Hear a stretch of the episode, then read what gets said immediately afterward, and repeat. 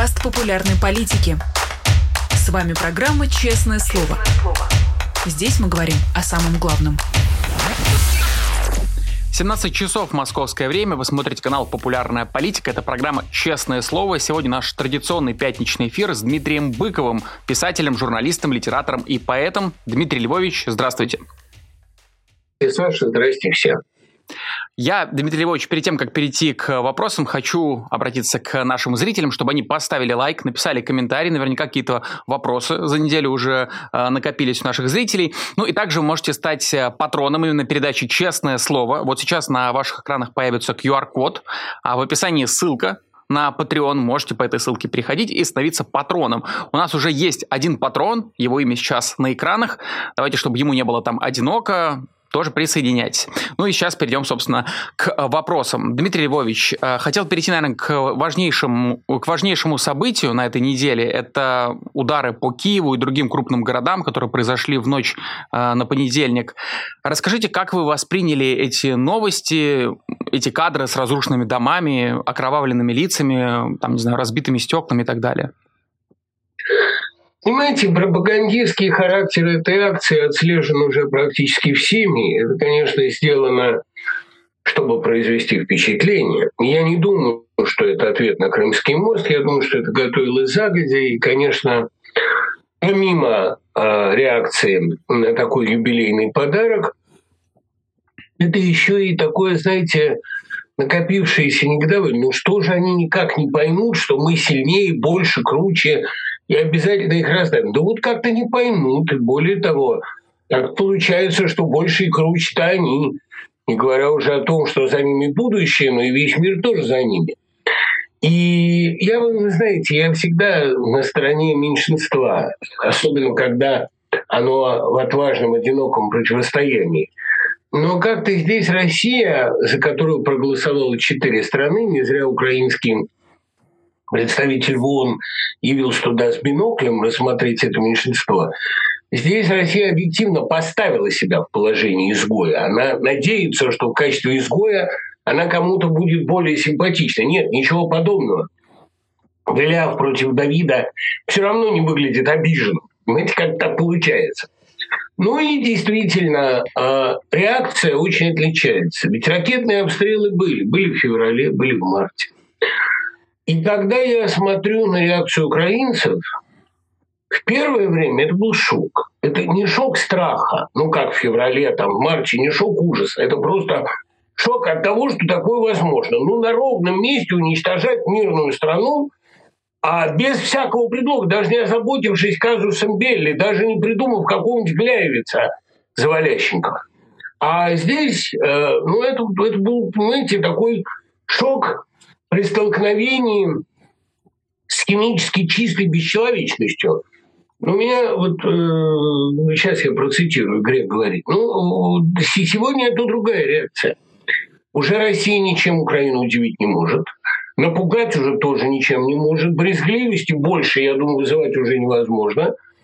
Это еще большая мотивированность, еще большая готовность отвечать адекватно.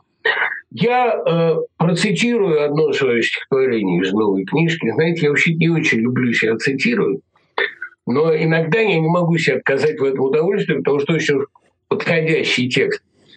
При встрече с чистым злом не то чтобы робею. Мои полсотни лет смешно уже робить российскому еврею, но аргументов нет. Ни грозные удали, ни пламенные сатиры – и это странно мне, ведь ситуация, ведь репутация нахала и задиры заслужена вполне. При встрече с чистым злом я несколько теряюсь, поскольку как дурак, ну, дурак, глушить ему хочу, сказать ему стараюсь. Но надо же не так. При встрече с чистым злом пейзанину пристало не звать других пейзан, не разводить базар, а сразу бить в хлебало, как Гамлет доказал.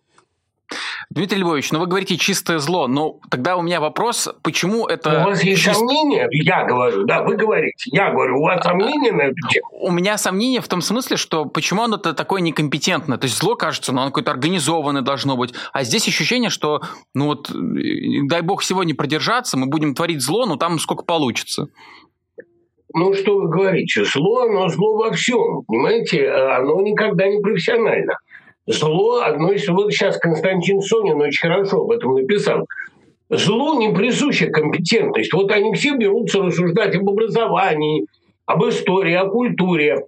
Зло не заботится о качестве, понимаете? Ведь я, кстати, не так уж, наверное, был неправ, когда говорил, что в 20 веке критерием совести стало качество, профессионализм.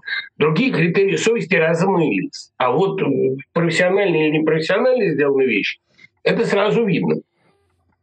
А чистое зло, оно не претендует на ум. Вот Пастернак, наивный человек, он говорил Тарасенко, у критику такому, что они к нам не обратятся? Мы же им бы пропаганду сделали гораздо более качественную. Них же бездарно, в лоб.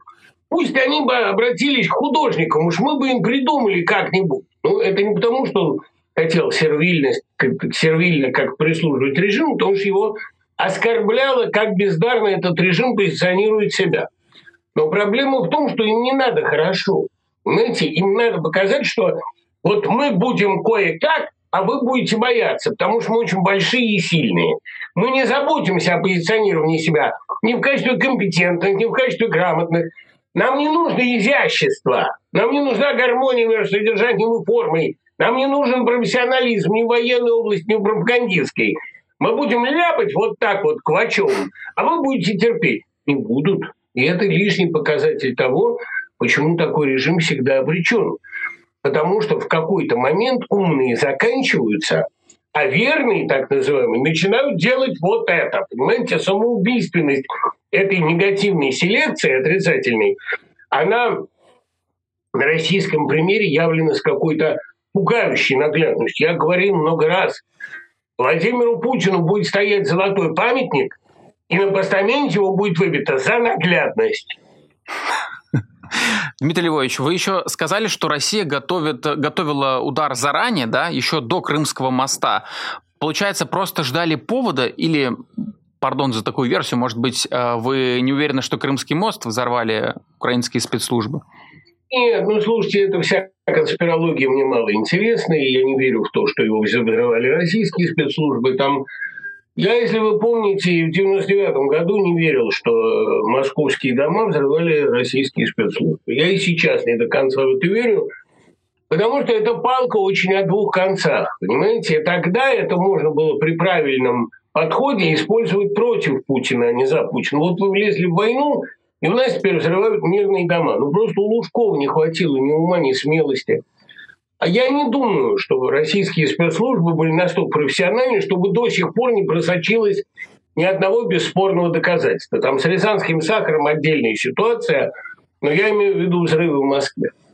Что касается, ну, я понимаю, что я навлеку сейчас на себя множество негодования, потому что для меня а, вот эта внезапная такая вера то, что спецслужбы виноваты во всем, что это тотальная конспирология, Северный поток подорвали они, и они же подорвали Крымский мост, и вообще все делают они. Это немножко, понимаете, такая абсолютизация их могущества. Они тоже не бог весь какие профессионалы. Иначе бы они не так топорно готовили свои фейки. Вы посмотрите, они даже с досмотром этого грузовика умудрились две разные машины в двух разных э, сюжетах показать ну, не профессионалы. Что касается причины этого ответа, я думаю, что как раз украинское контрнаступление и в Херсоне, и в Харькове, и в Луганске, в Луганской области, я думаю, что все это э, контрнаступление сентября, которое было таким а, оглушительно мощным, таким для многих неожиданным и таким триумфальным, я думаю, это и вызвало э, реакцию. Да мы вас закидаем сейчас, да, да как вы смеете? Понимаете, для России, особенно в нынешнем положении, поразительная наглость, что вообще кто-то сопротивляется. Да как вы смеете сопротивляться? Вы же понимаете, что если вас задержали а, с плакатиком, ну, это, допустим, 15 суток. А если вы посмели возразить полицейскому или отвести его руку, когда он вас хватает, это сопротивление власти, насилие вы наносите тяжелейшую моральную травму, да, там сколок зуба, как вы помните. Это же для них любое сопротивление, вот это важно понимать, для них любое сопротивление Это тяжелейшая моральная травма. Они не могут с этим примириться. У них от этого головные боли и сердечные припадки. Как вы смеете не лечь под них сразу? Но это оскорбление многовековой русской духовной традиции. То, что вы осмеливаетесь нам не покориться. Мы такие огромные, мы пришли вам диктовать нашу волю, а вы смеете тут какая-то Украина. Ну, конечно, вот отсюда и все эти ракетные обстрелы. И, Господи, если бы они понимали, как жалко это выглядит, как мерзко и как жалко. Это может еще какое-то время продолжаться, но вызывать сострадание это уже не может никак. И неужели неважно, кто сопротивляется, там, э, граждане свои, украинцы или даже европейцы, им все равно они к любому сопротивлению не готовы? Ну, видите, когда... Вот это, кстати, довольно разумный, на мой взгляд, и довольно важный, важный аспект, понимаете? Потому что когда сопротивляются чужие, это понятно. Это как сказки у Замятина. Они арабы, что с ним взять? Когда сопротивляются свои, это предательство. Вот это самое страшное. Жупил, любимый у них, это слово предательство. Кстати говоря, в украинском случае это тоже здесь есть элемент, как им кажется, предательства. Они же думают, что они свои. Они все еще думают, что Украина – это их собственность, что это один народ, что это им просто задурили голову, а так-то они хотят быть с нами, хотят с нами сливаться в экстазе. Никто же еще не понял на самом деле, что мы сегодня чума, что от нас бегут как от чумных, что мы несем эту чуму всему миру, нет, напротив, они искренне убеждены, что со стороны Украины, ну это какой, ну это их одурманили. Это, знаете, вот у меня был приятель один, который искренне верил, что жена его страстно любит. А изменяет потому, что ее там споил или наркотиками одурманил какой-то человек, что он ее на что-то подсадил, на какие-то... А так-то она любит его, так-то обожает. Что там было обожать, совершенно непонятно, потому что это был, в общем, при всех своих талантах чудовищный эгоцентрик и законченный алканав, который заблевывал все вокруг себя. Ну, и простите, я никакой аналогии здесь не провожу. Нет, она меня любит, нет, мы вместе росли, нет, она без меня не может. Она давно с ним не могла находиться в одном помещении. Ей невыносим был его вид, запах, там, звук голоса. Нет, это искренняя уверенность, что споили, а пой черной жабы ее окормили, как наше все об этом говорил Пушкин. И, кстати говоря, ведь э, если вам когда, не дай бог, случалось испытывать ревность, которую Шекспир не просто так называл зеленоглазым чудовищем, ведь, понимаете, ревность основана на глубокой вере в то, что вас отнимают вашу собственность. Вот эта убежденность в том, что другой человек, другой народ, другая страна могут быть вашей собственностью, это лежит в основе ревности, это страшное чувство, оно рациональному контролю не поддается. И особенно, конечно, это глубокая уверенность. Нас любят, нас нельзя не любить. Это просто им посулили печеньки, это просто им подсунули наркоту. Вот об отсюда, кстати, это постоянное повторение о том, что в Киеве сидят наркоманы. Стоит их снять с иглы, и они подползут на нашу иглу.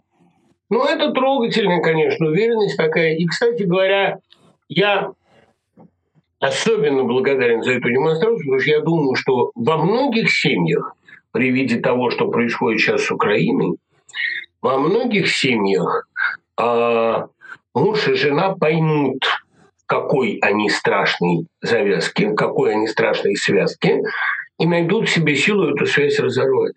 Кстати, знаете, мне вот тут пишут довольно много какой может быть исход э, этого конфликта? Не видно, не просматривается. А я вижу, я придумал формулу. Господь всегда до предела затягивает узел для того, чтобы его разрубить. Вот Россия сейчас затянула до невозможности все свои узлы. Их можно только разрубить теперь. И мы это скоро увидим.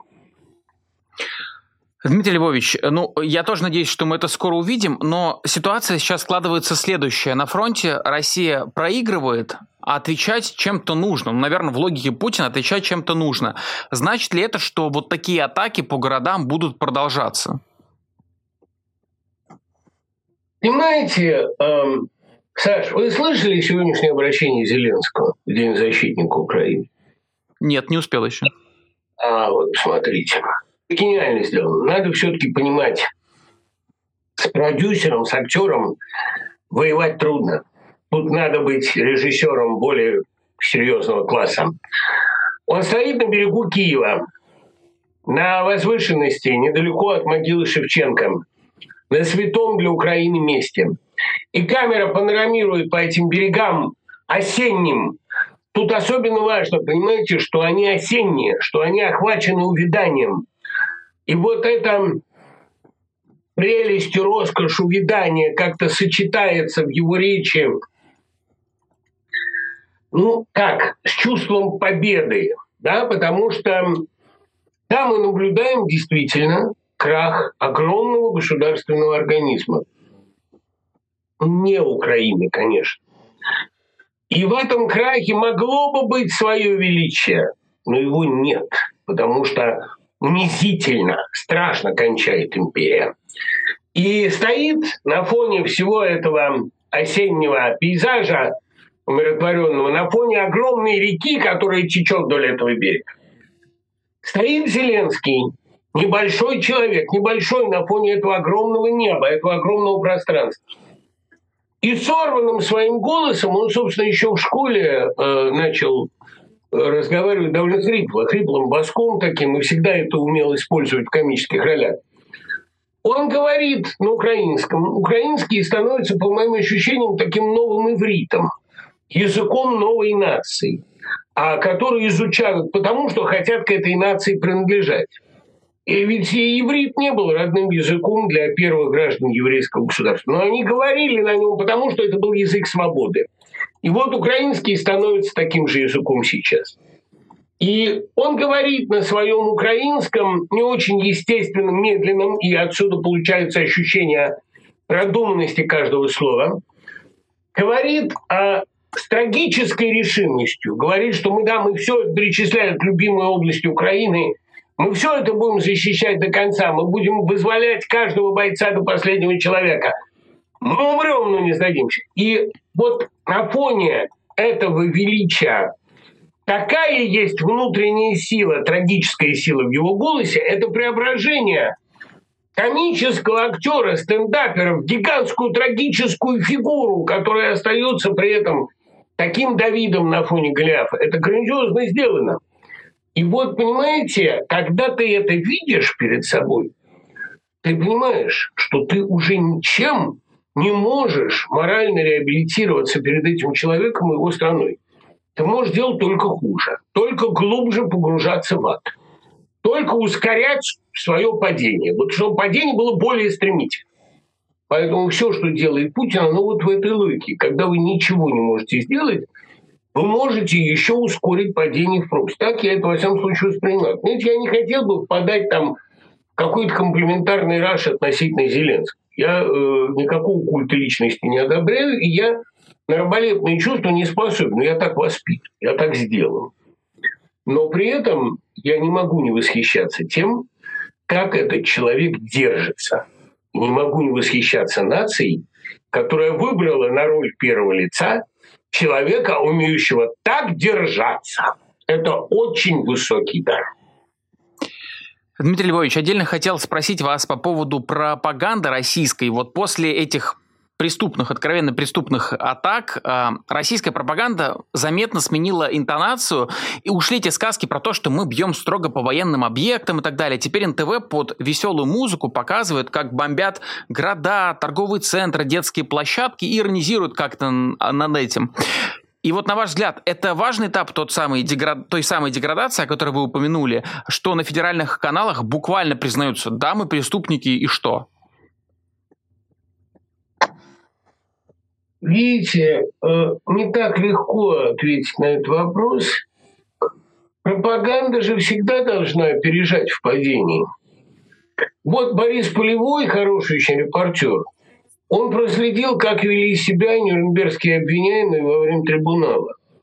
И он заметил, что ну, все тянутся к Герингу, от Геринга исходила какая-то уверенность, сила, наглость, я бы сказал. Но никто не хотел в тюремной столовой садиться за один стол с Штрейхером. Штрейхер, редактор «Штурмовика», зоологический антисемит, вы знаете, что он и на эшифоте кричал, что евреи, евреи, кругом одни евреи. Это надо какой-то вообще обладать действительно маниакальностью. Штрейхер вызывал у них брезгливость. Они могли уважать грамотных военных, ну там, я не знаю, какой, каким-то своеобразным мужеством обладали некоторые. Ромель обладал, который, вы знаете, как кончил. Йодль обладал, который один, по-моему, достойно принял приговор, хотя были разговоры о том, что он обосрался в этот момент. Ну, разные были случаи. Но хуже Штрайкера не вел себя никто. Штрайкер – это какое-то просто воплощение мерзости. И российская пропаганда, ну, я не знаю, ну, там Красовский, танцующий на балконе в пижаме, это ну, действительно какой-то чемпионат по омерзению. Какое-то, ну, страшное совершенно, страшное ощущение э, «отпуст все черти здесь». Я понимаю, что вот эти люди, они же понимают, что они творят. И это лишний раз напоминает, ну, так вот мое давнее определение фашизма. Фашизм – это не идеологическое явление. И это не экономическое явление. Фашизм – это физиология. Это то наслаждение, с которым человек позволяет себе явно, демонстративно нарушать все моральные законы, все божеские и человеческие, в том числе эстетические, в том числе законы хорошего вкуса. Это экстаз падения. Вот в свое время Олег Меньшиков очень хорошо сыграл этот экстаз падения «Утомленную солнцем». Сейчас, как вы знаете, он еще раз очень хорошо его сыграл. Напоминаю вам известную фотографию, где он подписывает известный документ. В этом есть своя какая-то радость. Ну, такое экстатическое наслаждение от уничтожения собственной репутации, собственного будущего, всего. Там ради себя последний лохмотья. Вот это, кстати, я помню, Сергей Нравчатов писал, почему ведьмы летят на шабаш голыми. Потому что это эротический экстаз обнажения, это срывание из себя всего, включая крест нательный. Это Достоевская «обнажимся, заголимся». Помните, вот бабок? Мы это заголение сейчас наблюдаем. А есть ли в этом какая-то перспектива? Есть. Об этом еще тома будут написаны. И какую же гибель богов снимет об этом будущий Висконти? Дмитрий Львович, раз заговорили о Нюрнбергском процессе, вот на ваш взгляд, когда будет э, суд над российской пропагандой, кто станет той фигурой, которые будут тянуться по привычке, а кто будет вот тем э, штрейхером, которому не захотят садиться? Что мы будем прогнозировать? Будет ли этот суд, еще неизвестно. И суда, а вы сомневаетесь? не будет. А, понимаете, тут дело не в том, что они ускользнут, а дело в том, что есть же некоторая брезгливость. Мне кажется, что у нас будут тогда более важные дела. Понимаете, когда надо спасать утопающего, а или даже уже утопшего откачивать, тут как-то не до сведения счетов. Трибунал, безусловно, будет. Но, во-первых, при нынешних способах маскировки и темпах бегства этих людей поди вылови. И потом Антронусу один, как-то я не очень не хочу их ловить. Ну, потому что они сами с собой все, что можно, уже сделали. Но помните этот знаменитый эпизод, когда комсомолец в присутствии папа мочился на икону? Его спрашивает, а простите, пожалуйста, это, это, комсомолец, значит, лебезя перед попом, и что же ваш Бог ничего со мной не сделает? Тот меня смотрит и говорит, а что с тобой еще можно сделать? Что с ними еще можно сделать? Понимаете, тут никакие громы небесные не сработают у меня есть такое ощущение, что они производят какое-то самоистребление. И, ну что, ну вы хотите публичного процесса над российской пропагандой, то есть давать им еще раз трибуну или давать им возможность жалко раскаяться, унизиться, полебезить, полепетать, поговорить что про деток, на, у нас детки. Вы хотите, чтобы их жалко стало? Вы хотите поставить их а, в положение обреченных борцов, которые выкрикивают в зал последний как-то слово, да не надо, не надо им создавать роль жертвы. Пусть они благополучно сбегут, благополучно сдохнут на своих виллах, кропая мемуары, или вот тоже хорошая была мысль, учредить для них телеканал «Говно». где все они будут в коричневой униформе принудительно и будут делать все то же самое. Рейтинги будут зашкаливающие. Я просто, э, ну, тоже уже цена этой пропаганде будет видна. И они все пойдут туда работать, уверяю вас. Я просто это к тому, что вот все эти праведные громы, все эти наказания, все эти возмездия, возмездие происходит сейчас, понимаете, вот здесь и сейчас. И нечего думать, что оно когда-то будет. С ними все уже случилось. То есть то, что происходит сейчас, и есть самое унизительное, что их ждет? Ну, память потомства тоже никто не отменял. Но ведь, понимаете, никто не смог бы их разоблачить, как они разоблачают себя сами. А тут же, понимаете, я, я могу вам сказать, с кем будут расправляться. Такие самые оголтелые, отпетые, безбашенные чудовища, они будут производить впечатление таких, ну, убежденных рыцарей веры. Что неправда, конечно, они сами себя накручивают, но они будут производить такое впечатление. А расправляться будут с людьми компромиссы, с теми, кто пытался сохранить дело, там, ну, театрик, ну, приютик, ну, какую там книжку выпустить при этом режиме.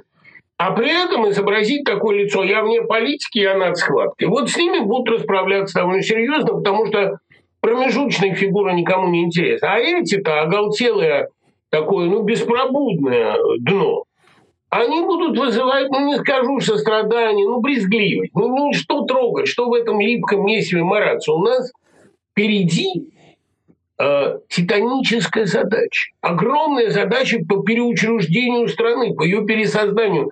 Теперь уже ясно, что никакой косметикой дело не обойдется, никакой оттепелью мы не отделаемся. Происходит перелом более радикальный, чем в 2017 году. в 2017 году все-таки основы российской идентичности никто не отменял. Памятники Александру Третьему свергали, а памятники Пушкину нет. Сегодня перед нами, я отнюдь я не одобряю это свержение, но я видел, что сделали с памятником Шевченко под Киевом. Видел этот пробитый в нескольких местах памятник. Я думаю, что это лучший памятник трагической поэзии Шевченко и его судьбе памятник, покривившийся на постаменте и пробитый пулями. Страшное зрелище. Единственная фотография, которую я там сделал, потому что все остальное было слишком ужасно, чтобы фотографировать. А вот это символ. И вот я думаю, что в условиях, когда нас ждет ломка такого масштаба, ну, слушайте, ну, не экономно отвлекаться на расправы со всякого рода доказанным дерьмом. То есть обнажившимся, показавшим себя. У нас впереди не вопрос, кто виноват, этот вопрос мы успеем решить. И даже не вопрос, что делать, а вопрос зачем. Вот на этот вопрос нам предстоит отвечать серьезно. Дмитрий Львович, продолжая все-таки тему пропаганды, на этой неделе в Гааге начался суд над Кабугой, спонсором и вдохновителем геноцида в Руанде.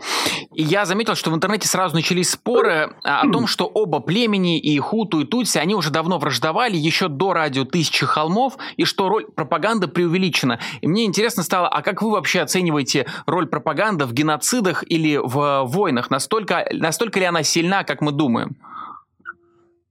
Это здравый вопрос я не преувеличиваю роль пропаганды. Ведь вы понимаете, Саш, роль пропаганды не в том, что она указывает мишень. Вот это очень важно. Да, враждебность Хута и Туции всегда была. И антисемитизм всегда был. И в Германии он был очень развит.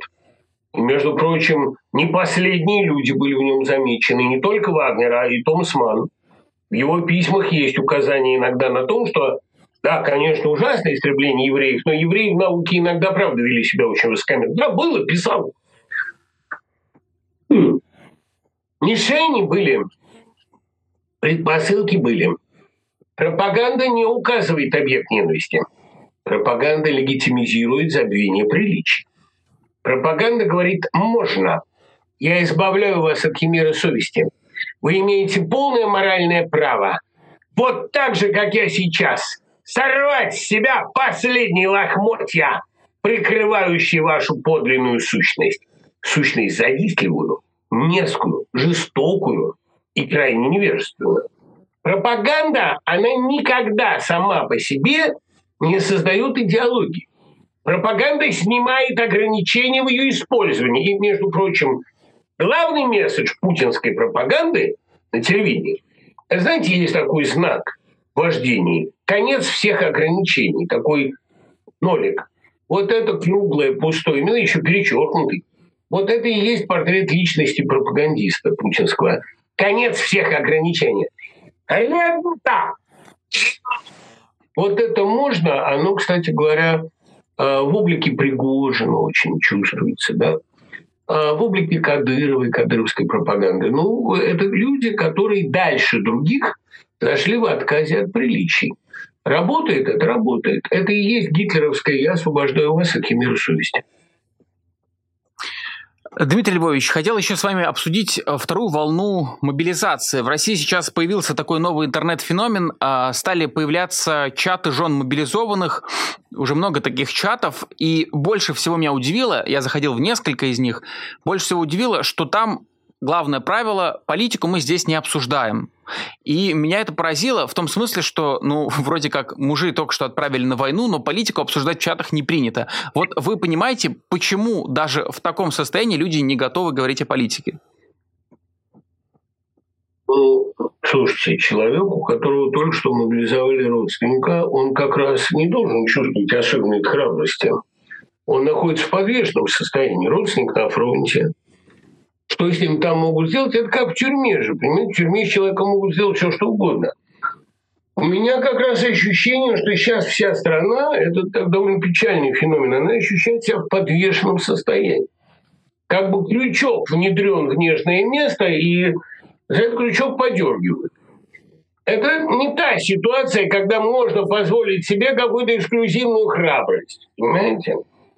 И я не стал бы от чатов жен мобилизованных ожидать какой-то политической продвинутости. Тут вся проблема только в том, что ну, храбрость отчаяния появляется только у тех, кому нечего терять. А я не хотел бы, чтобы эти люди оказались в такой ситуации. Но и так уже России, по большому счету, терять-то нечего. Уже она все, что могла, потеряла в диапазоне от международного престижа до выгодных контрактов. Уже все, кто может, ушли. Еще вот ушел Данон, если вы знаете. Я небольшой фанат Данона, но все-таки обидно.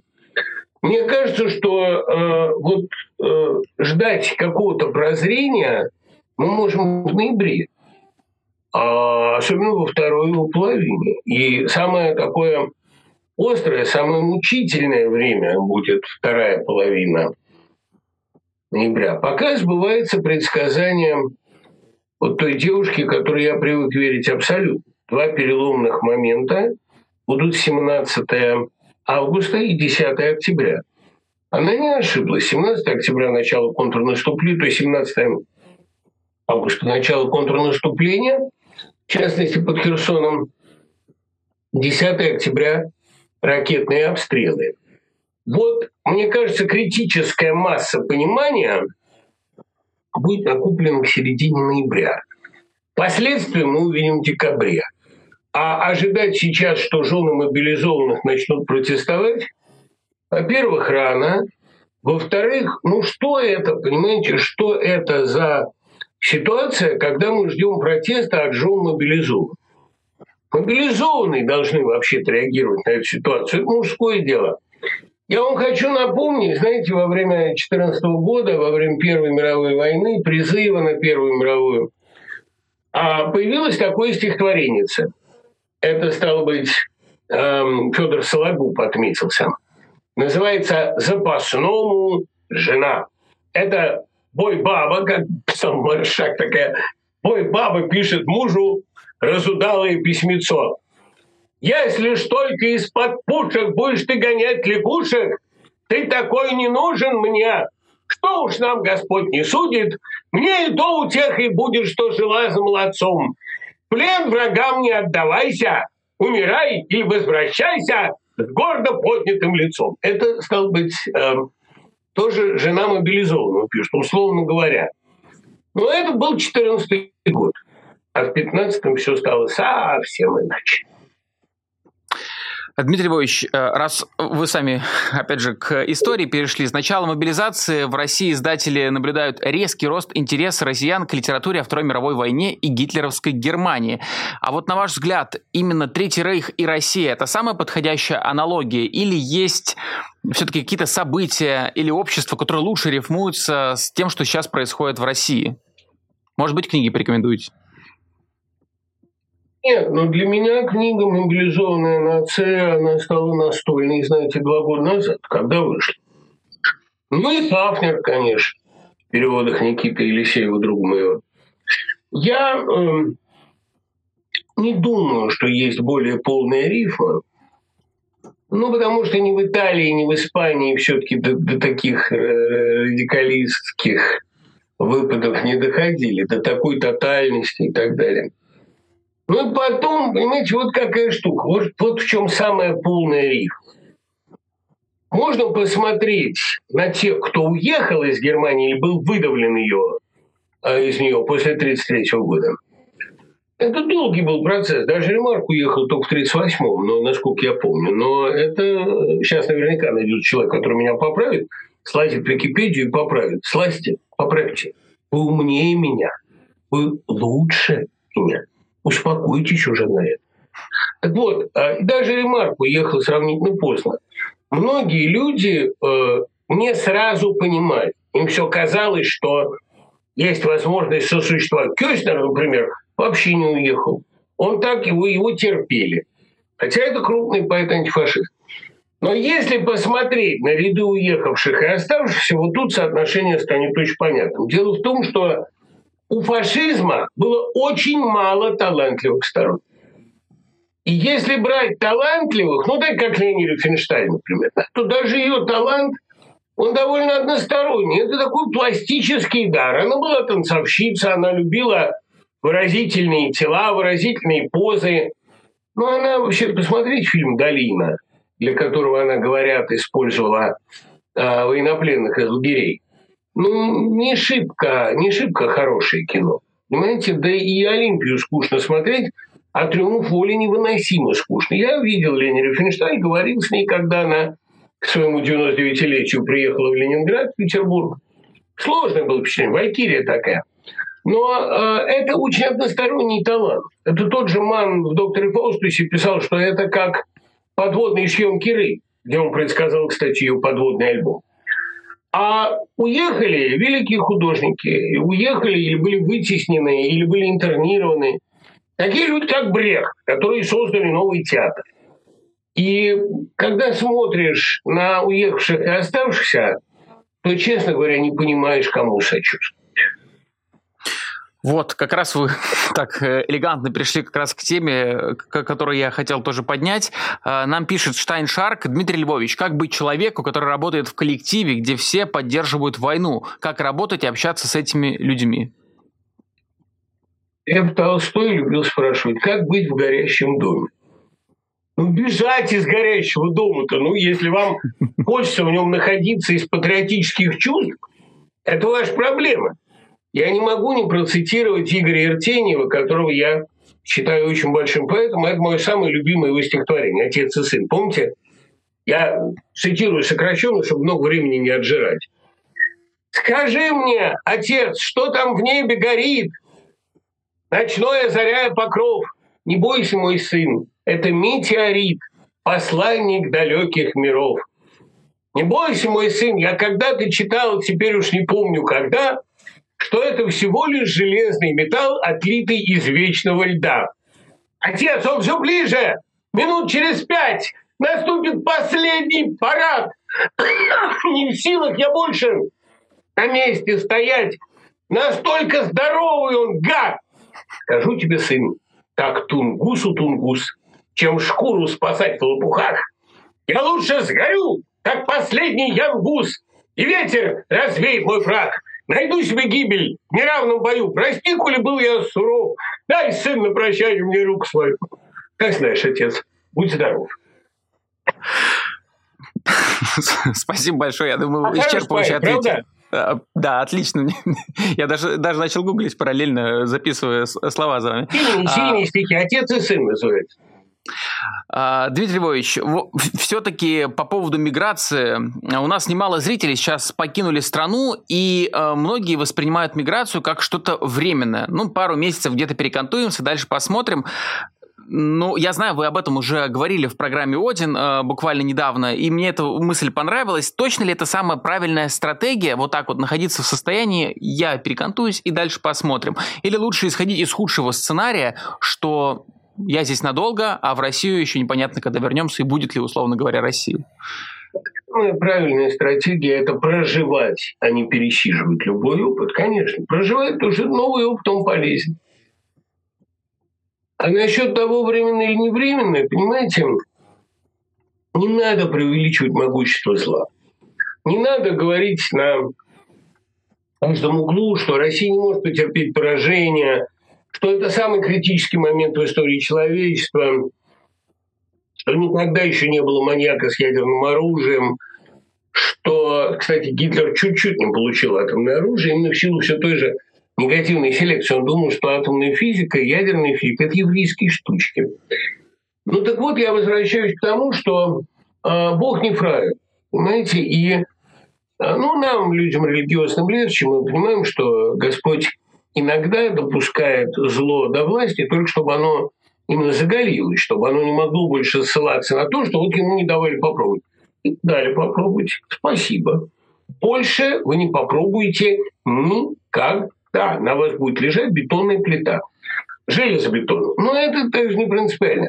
Все эти разговоры о том, что Путин надолго, Путин навсегда, что это и есть настоящая Россия, ну, это галимая совершенно русофобия. Может быть, Господь решил вот спасти Россию таким парадоксальным способом, показав, до чего можно дойти, если э, пойти по дороге беспредела. Вот что беспредел, так вот он выглядит так – но думаю, что это надолго. Да нет. Понимаете, наоборот, я, я вот, честно говоря, я рассчитывал на спокойную старость.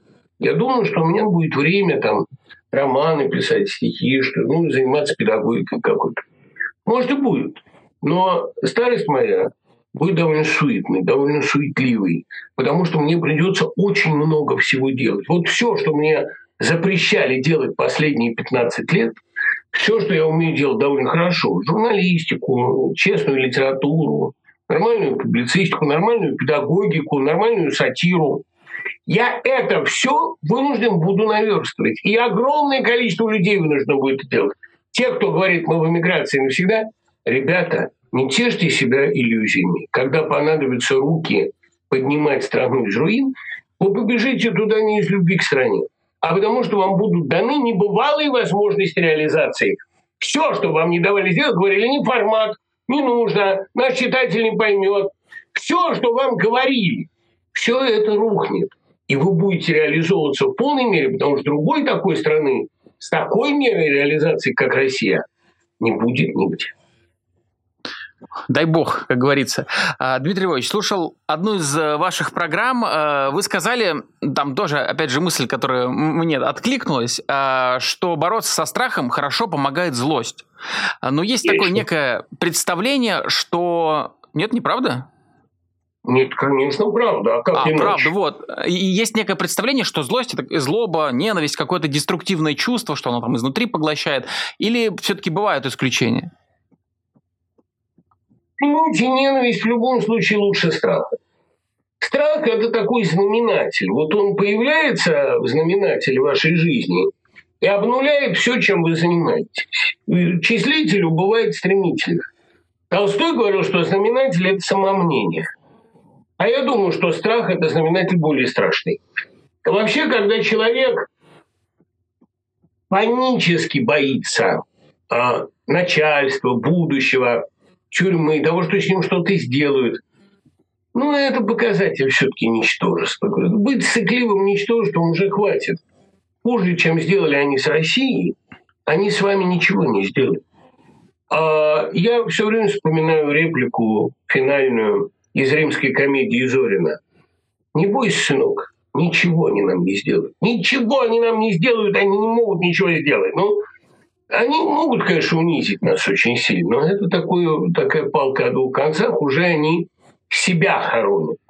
Так что я думаю, ненависть хорошая вещь против страха. А есть не только ненависть, есть разные интересные чувства. Ну, например, там та же жажда самореализации, тоже тщеславие, тоже против страха работает хорошо. А, но в любом случае надо уметь издеваться. Вы знаете, как Шаляпин однажды сказал Зиновьеву? Я не возражаю, что ваши люди все время изымают у меня серебряные ложки. Мне не жалко ложек, я еще напою. Но нельзя ли проводить у меня обыски в удобное для меня время? Хотя бы с 8 до 19. Над ними можно измываться, это работа.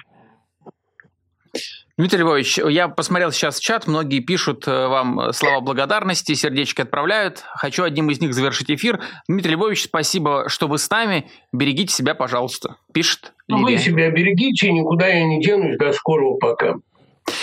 Спасибо большое. С нами был в нашем пятничном традиционном эфире программы «Честного слова» Дмитрий Быков, писатель, журналист, литератор. Друзья, если понравился эфир, ставьте лайк, можете написать комментарий, лишним не будет в чате или под этим выпуском, если вы смотрите в записи, потому что так YouTube понимает, ага, это был хороший выпуск, его нужно рекомендовать другим пользователям. Ну, я хочу еще раз напомнить, что вы можете стать патроном именно передачи «Честное слово». На ваших экранах есть QR-код, перейдя по которому вы можете оформить это самое спонсорства. Также есть ссылка в описании к этому видео. У нас уже есть один патрон, он сейчас появится на экранах. Его э, имя это Анна Горчакова. Анна, большое вам спасибо, чтобы Анне в списке прекрасных этих людей было не одиноко. Вы тоже становитесь патронами. На этом все. Присоединяйтесь к нашему вечернему эфиру в 19.00. Ну, с вами был Александр Бакашенец, программа «Честное слово». Увидимся. Вы слушали подкаст «Популярные политики». Мы выходим на Apple Podcast, Google Podcast, Spotify и SoundCloud. А еще подписывайтесь на наш канал в YouTube.